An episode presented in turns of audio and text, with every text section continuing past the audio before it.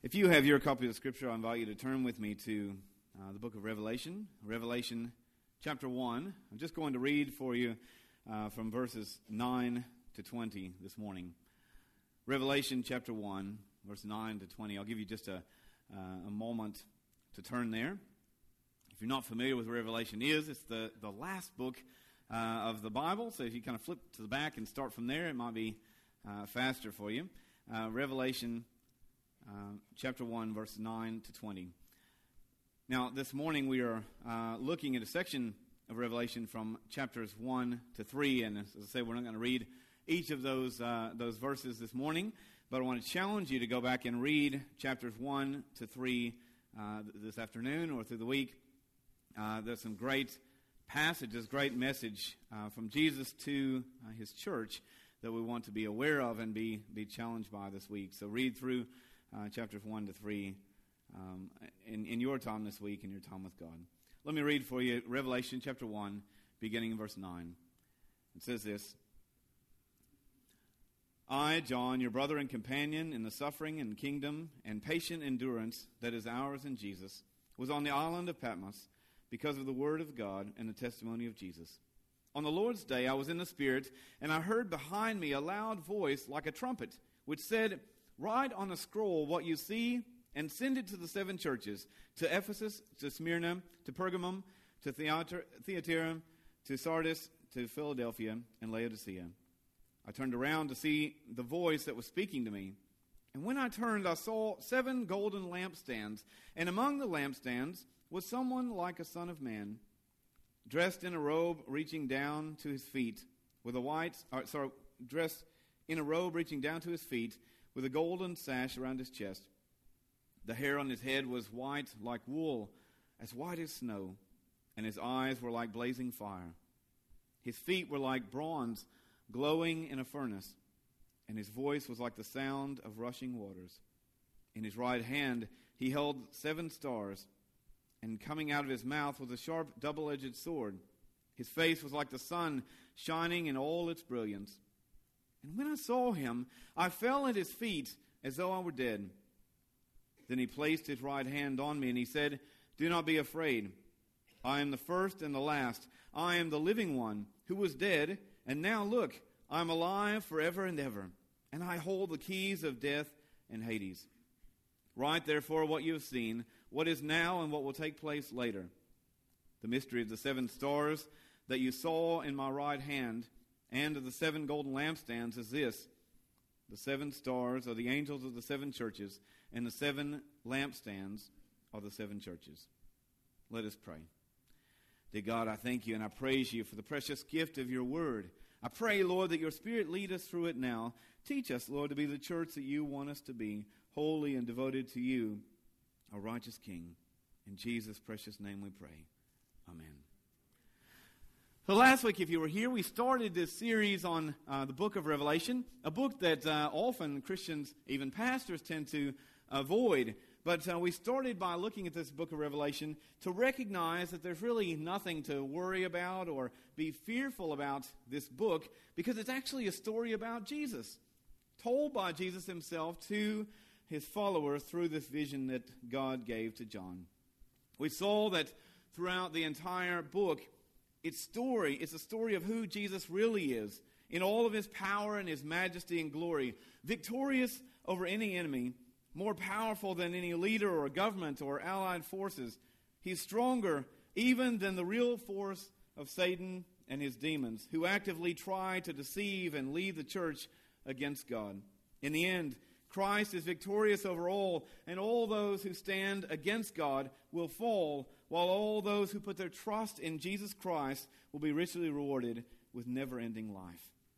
Now, that doesn't sound like anything to be afraid of, doesn't it? It sounds like something we need to get more into and learn more about it. But if we're honest, Revelation is a bit of a weird book, isn't it? Because it has, sometimes has some, some strange imagery and some symbols which can be struggling for us to understand.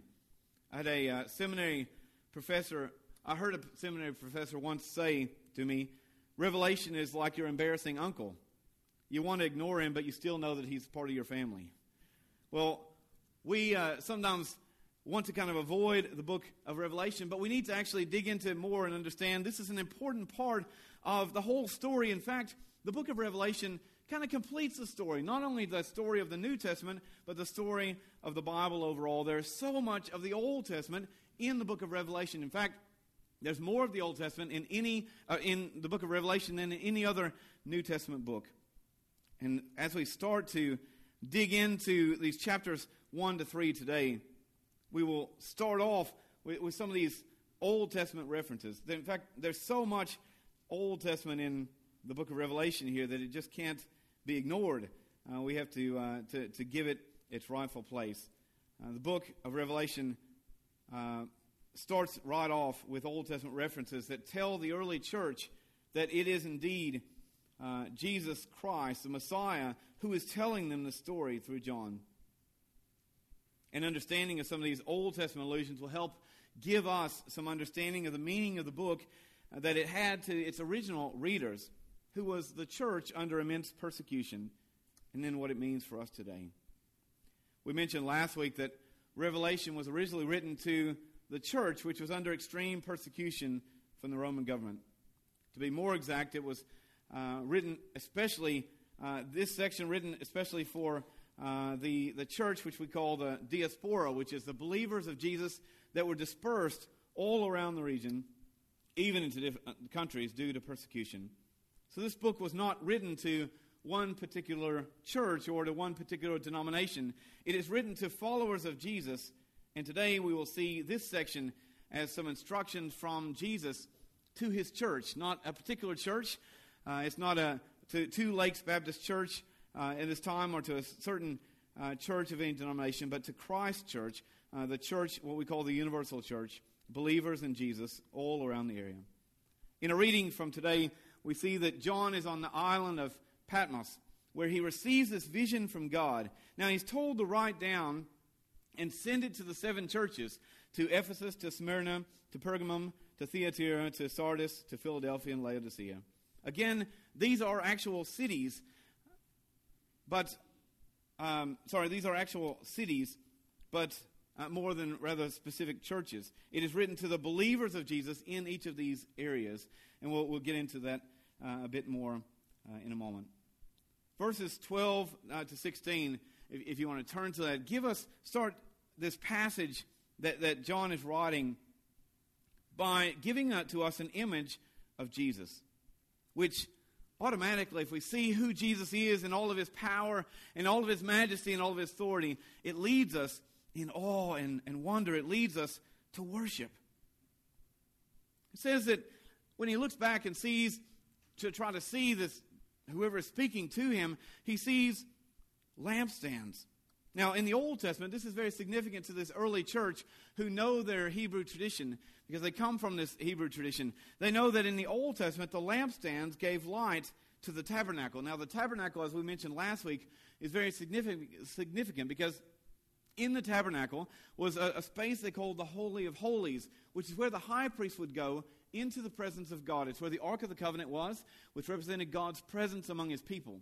And only the high priest could have access into this Holy of Holies to be into God's presence. And to the lampstands lit this tabernacle and later lit the temple, uh, highlighting uh, where God's presence is. This voice walks among the lampstands. So it, God's presence was known by the Hebrew people to be there where the, the lampstands were. Only the voice of God would be among the lampstands. And so to the early church, this is saying this is the voice of Jesus. This is God Himself. And here, these lampstands represent the churches throughout the region. And the churches themselves are lampstands meant to bring the light of Jesus uh, into this darkened world. It says, the one who spoke was like the Son of Man. Now, the Son of Man is a phrase which is used uh, in Ezekiel and a few times in Daniel to refer to God's presence among his people. And these Old Testament references are significant uh, to this early church to say, this is the same one who Ezekiel saw when he saw a vision of heaven and what it was like, and the Son of Man was there being worshiped by the angels who were saying, Holy, holy.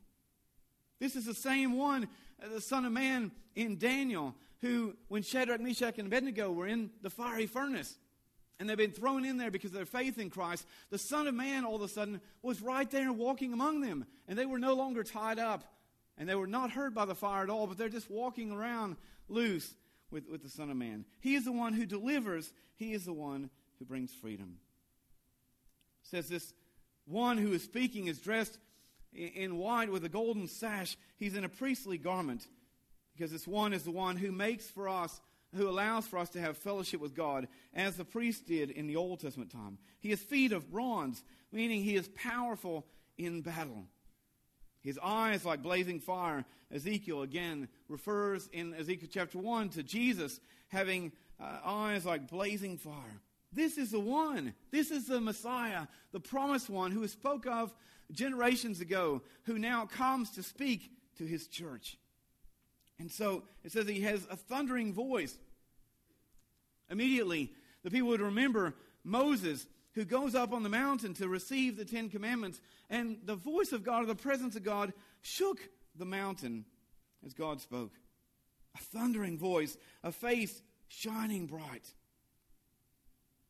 This is all to say that this is Jesus, God in all of his glory. And so you need to listen. Now, imagine that you get a letter from someone and you, you, you go, well, you look at this and you go, I don't know who this is from. But it, it looks like it's some pretty good instruction, but you go, uh, okay, well, yeah, okay. It's someone saying they, they know what we're doing and they know some things we should do better. Maybe you consider that, maybe you don't. But if you get a letter or you get a word that you know absolutely is from Jesus himself, I would think as a church, we're going to pay attention to that. Well, this starts out by saying, clearing up for the New Testament church by saying, this is Jesus. This is the King of Kings and Lord of Lords, the one with all power and all authority who is saying these things. And so, church, listen up. Listen to what he has to say. Verse chapter 1 verse 19 tells John says write Jesus tells John write what has been, what is, and what will take place. As I mentioned last week, throughout this book, we'll see these different sections sort of take place. We must understand that Revelation was a real book written to real believers in this time, and in which uh, Jesus speaks here to these the, the real believers in Jesus in this early church. But is also a prophetic book which tells us the things that will take place before the end of the world and before Christ returns and before God wins all in the end. And since it has been so accurate in its prophecies, it has become to us almost a historical book in a sense as well in its context, because we can see that many of things in, in the book of Revelation that say will take place before Christ's return have already taken place. And the Word of God, we need to understand, is not just a book of history. It's not just a book of allegory or stories that we might read. This is the living and active Word of God, faithful and true throughout all generations. And so we need to understand that Revelation is not only a message to that early church and the church under persecution. We will find that these letters given today aren't just letters to these seven churches or to the believers of Jesus in these seven cities.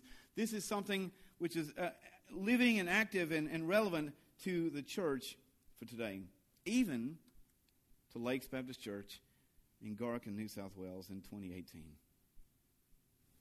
Today, we want to look at these literal le- letters which were uh, different, uh, given to these different groups of Christians. Now, some would say that these are letters to the, the universal church or the believers of Jesus throughout history in seven different stages leading up to the, the church of Laodicea, which is uh, supposed to be us today.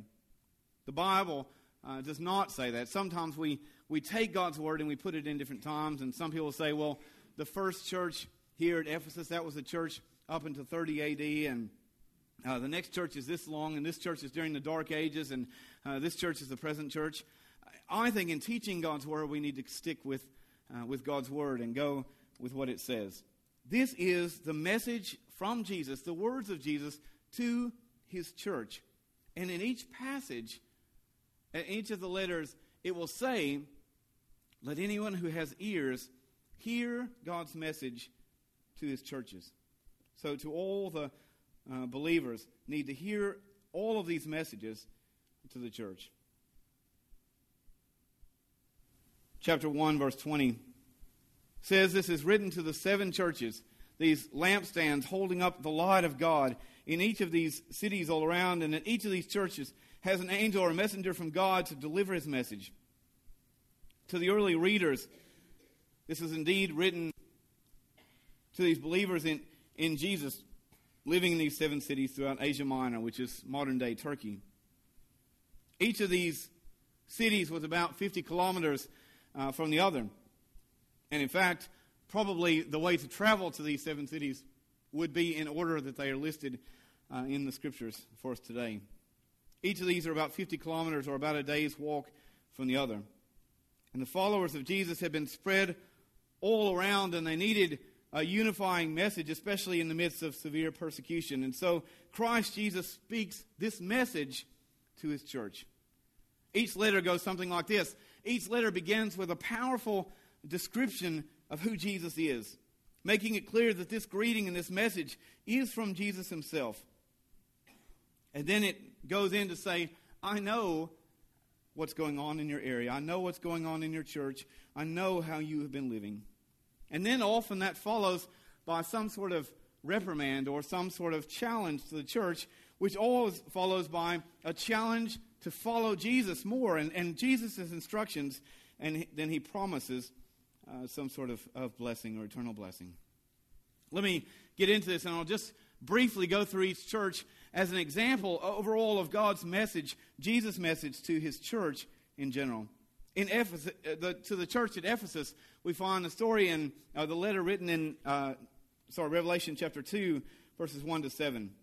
He says, I am the one who holds the seven stars in my right hand, and I walk among the seven lampstands. I am the one who holds the angels in my hand, and I walk among the lampstands. I am the presence of God. I am God Himself. And so he sets it up to say, hey, this is Jesus who's speaking to you, so listen up. Then he says, I know, I know that you make sure that there are no false teachers around you. You persevere.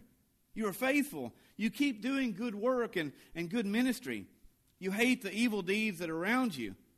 But, verse 4 says, I have to say, you have forgotten your first love.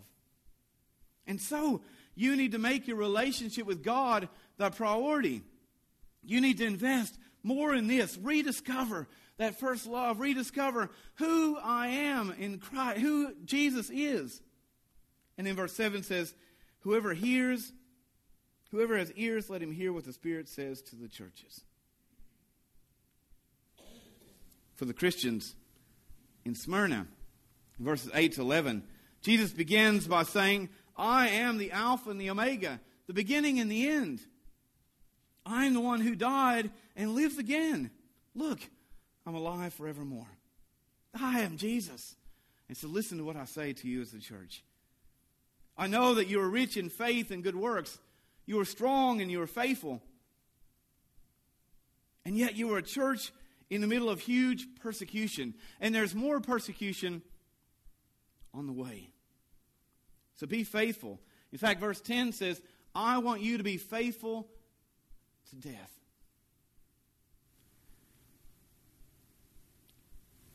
Now,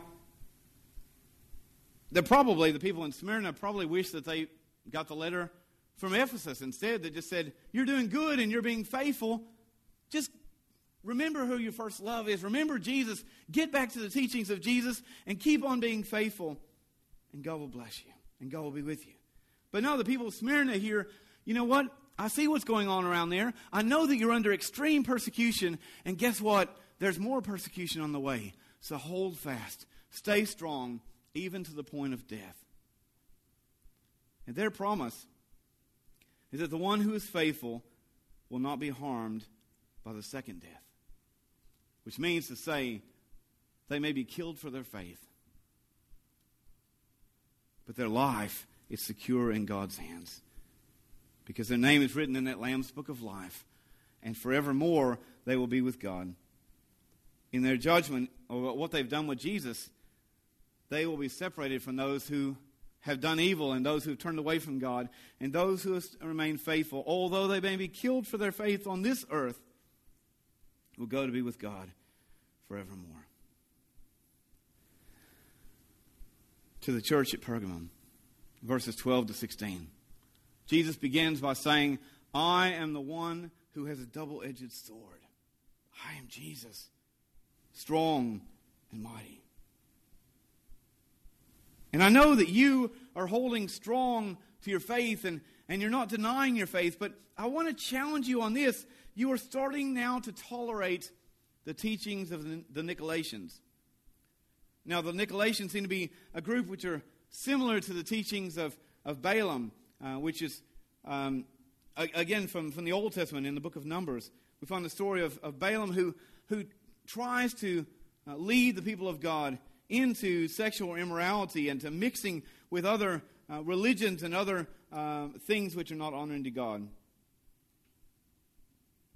And he says to his church, You are faithful and you are strong, but you're starting to allow these different teachings of the Nicolaitans and others which are not honoring to God to be all around you. You're starting to allow this to kind of infiltrate the kingdom and get into your families and get into the church. And so, I want to remind you to, to repent and to follow God. And you will receive all the provisions from God. In fact, it says you will, you will receive from God manna, which again brings the, the, this early church back to this is the God who provides. Because in Exodus, in the, uh, the book of Exodus, as the people have left Egypt, they pray for God to provide, and He provides manna from heaven just enough that they need for every day to survive, and He provides for them and He cares for them. This is a God who will provide and who will care. He is the one who is faithful and true, so follow Him. Don't follow these false teachings. Don't allow these things to be part of your family or to be part of your church. Stay strong in the faith. To Thyatira in verses 18 to 29 says this Jesus says, I am the Son of God with blazing eyes of blazing fire and feet of bronze. Again, this is references to the book of Ezekiel and the book of Daniel that present Jesus in his holiness, Jesus in his power, Jesus in his strength, who can be mighty in battle and mighty with all authority. This is Jesus speaking. And he says, I know that you are a loving church. I know that you, you do good works. You are patient, and I know that you are growing in the faith. In fact, you're doing more ministry than you were before. But I want to challenge you on this. You started to tolerate sin. And as we start to tolerate sin, and sin becomes acceptable, we soon don't even see it as sin anymore. And you started to compromise in these ways. You started to compromise with sin. You started to compromise with sexual immorality and doing things which God says not to do. God says certain things are holy in the temple. You've chosen to allow people to, to eat of these things which are only meant for the priests. You are starting to, to do things which are not honoring to God. And we need to watch that as a church to the church of Thyatira, he says, You were faithful and you were strong, you're growing in your faith, but you were starting to allow sin to work its way into the church. You're starting to allow the immorality of the world to, to be part of your families and part of your church. And so you have to watch that. Those of you who follow this temptation away from God will be punished. And so stay faithful to Jesus. Hold on to Him. Cling to Him in this time of darkness. He is the light. He is the strength. He is the one with eyes of blazing fire and feet of bronze, with all power and all authority. And He says, I will grant you authority and influence over the nations if you stay faithful to me. To the church at Sardis in chapter 3, verses 1 to 6, he says this Jesus says, I am the one who holds the angels and the church in my hand. I am the one. I'm the King of kings and Lord of lords. And he says to the church at Sardis, You need to shape up. Because you have a reputation of being alive and alert, but you're asleep. Wake up. Shape up. Exercise your faith, for you're weak and you're vulnerable. Whoever is with me, I will give to them eternal life.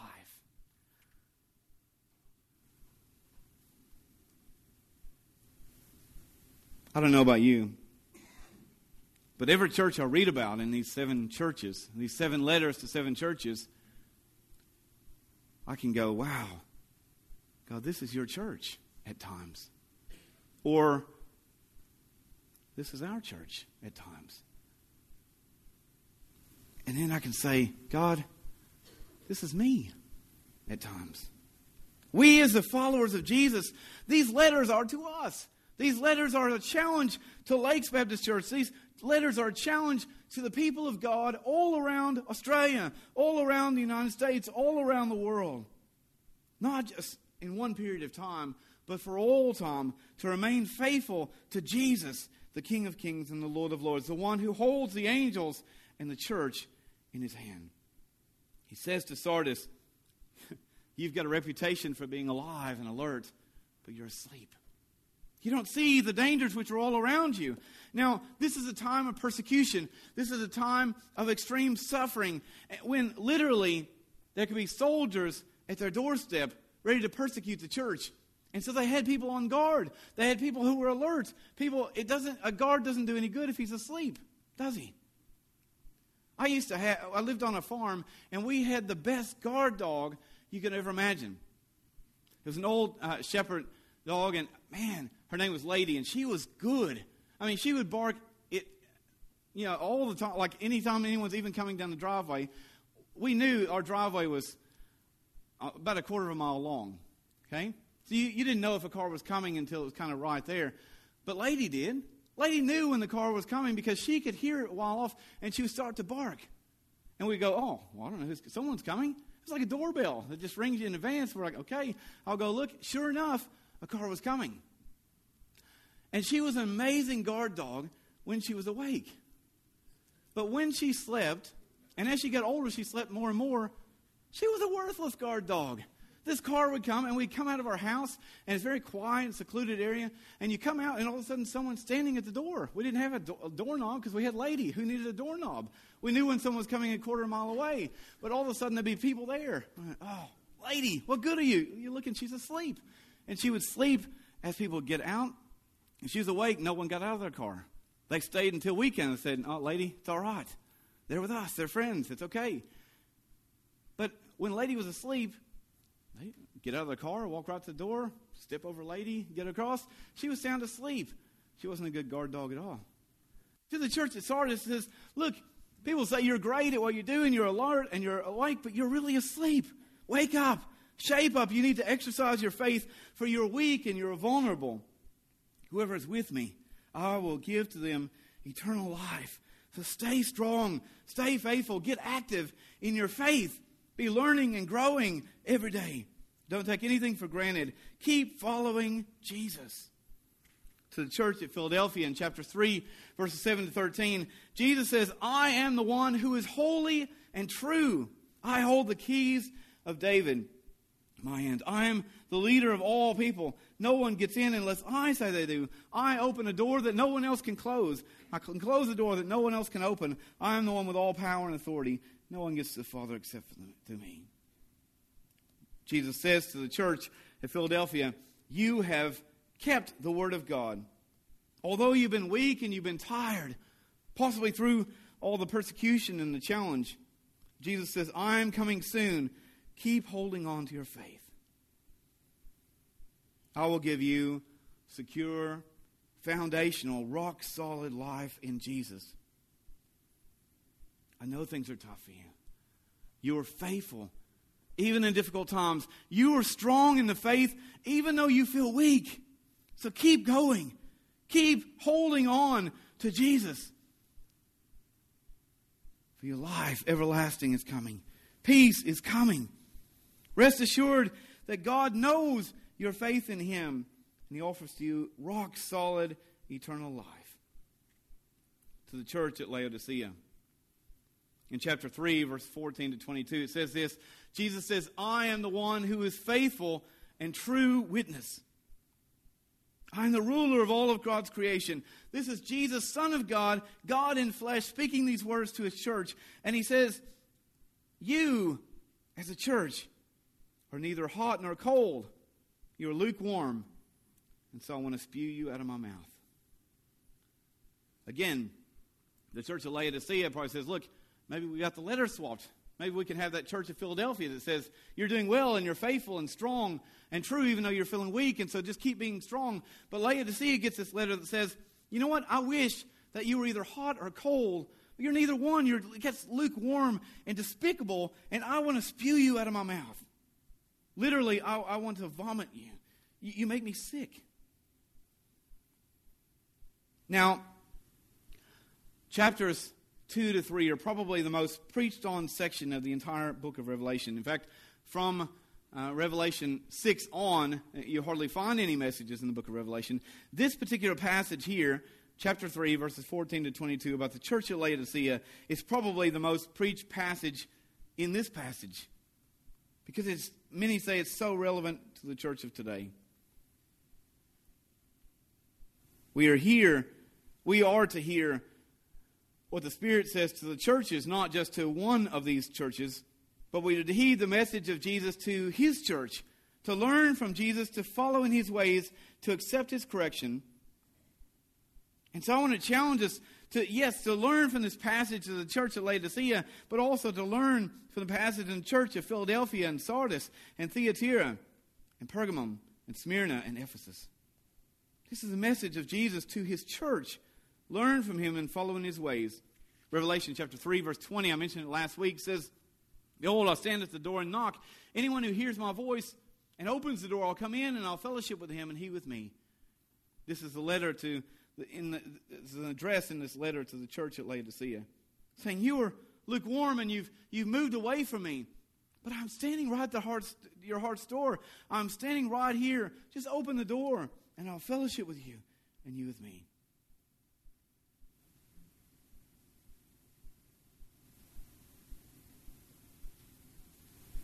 I'm right here.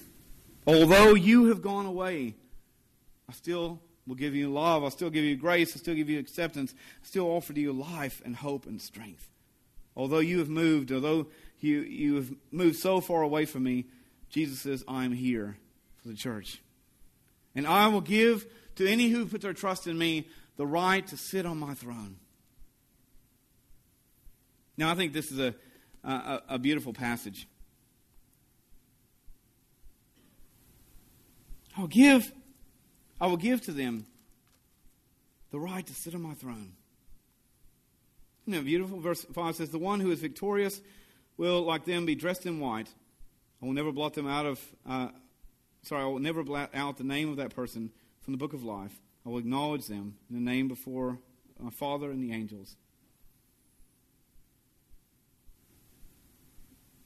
He gives to those who put their trust in Him power and strength and authority. Verse 21 says, To the one who is victorious, I will give the right to sit with me on my throne, just as I was victorious and sat down with my Father on his throne. Whoever has an ear, has an ear, let him hear the message the Spirit has to the churches. Now, I love this passage because this isn't sitting next to Jesus. This is sitting with Jesus on his throne. I can't imagine anything more special. The book of Revelation begins by saying, Blessed is the one who reads aloud the words of this prophecy, and blessed are those who hear it and take heart what is written in it, because the time is, is near. Each of these letters says, Whoever has ears, let them hear what the Spirit says to the churches. We are blessed not only if we know what this great book says, but if we apply it to how we live as followers of Jesus. This book is about discipleship, it's about growing in our faith and our knowledge of God. Now, we are right with God as a church if we not only listen to the messages that Jesus says to his church in this section, but if we meditate on it, if we consider how it needs to apply to our lives, if we consider how we have become like the churches mentioned here, and how we might follow Jesus to healing and restoration. I pray that we follow what the Spirit says to the churches, and we find revival as the church of God. Let me close with the words of an old hymn that says this Revive us, O Lord. Fill our hearts with your love. May each soul be rekindled with fire from above. Hallelujah, thine the glory. Hallelujah, amen. Hallelujah, thine the glory. Revive us again. Let me just pray. Dear Heavenly Father, I thank you and I praise you for this precious book of Revelation and especially for this section of these letters from Jesus, these words from Jesus to your church.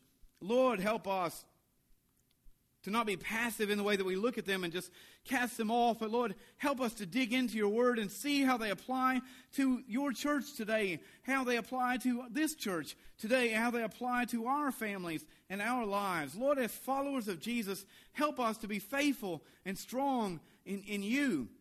Help us to follow in your ways, to learn you, and to apply your love and your grace and your strength in our lives. Lord, help our lives, help our church honor you.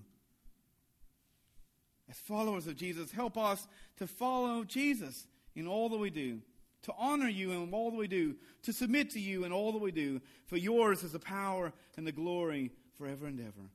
Amen.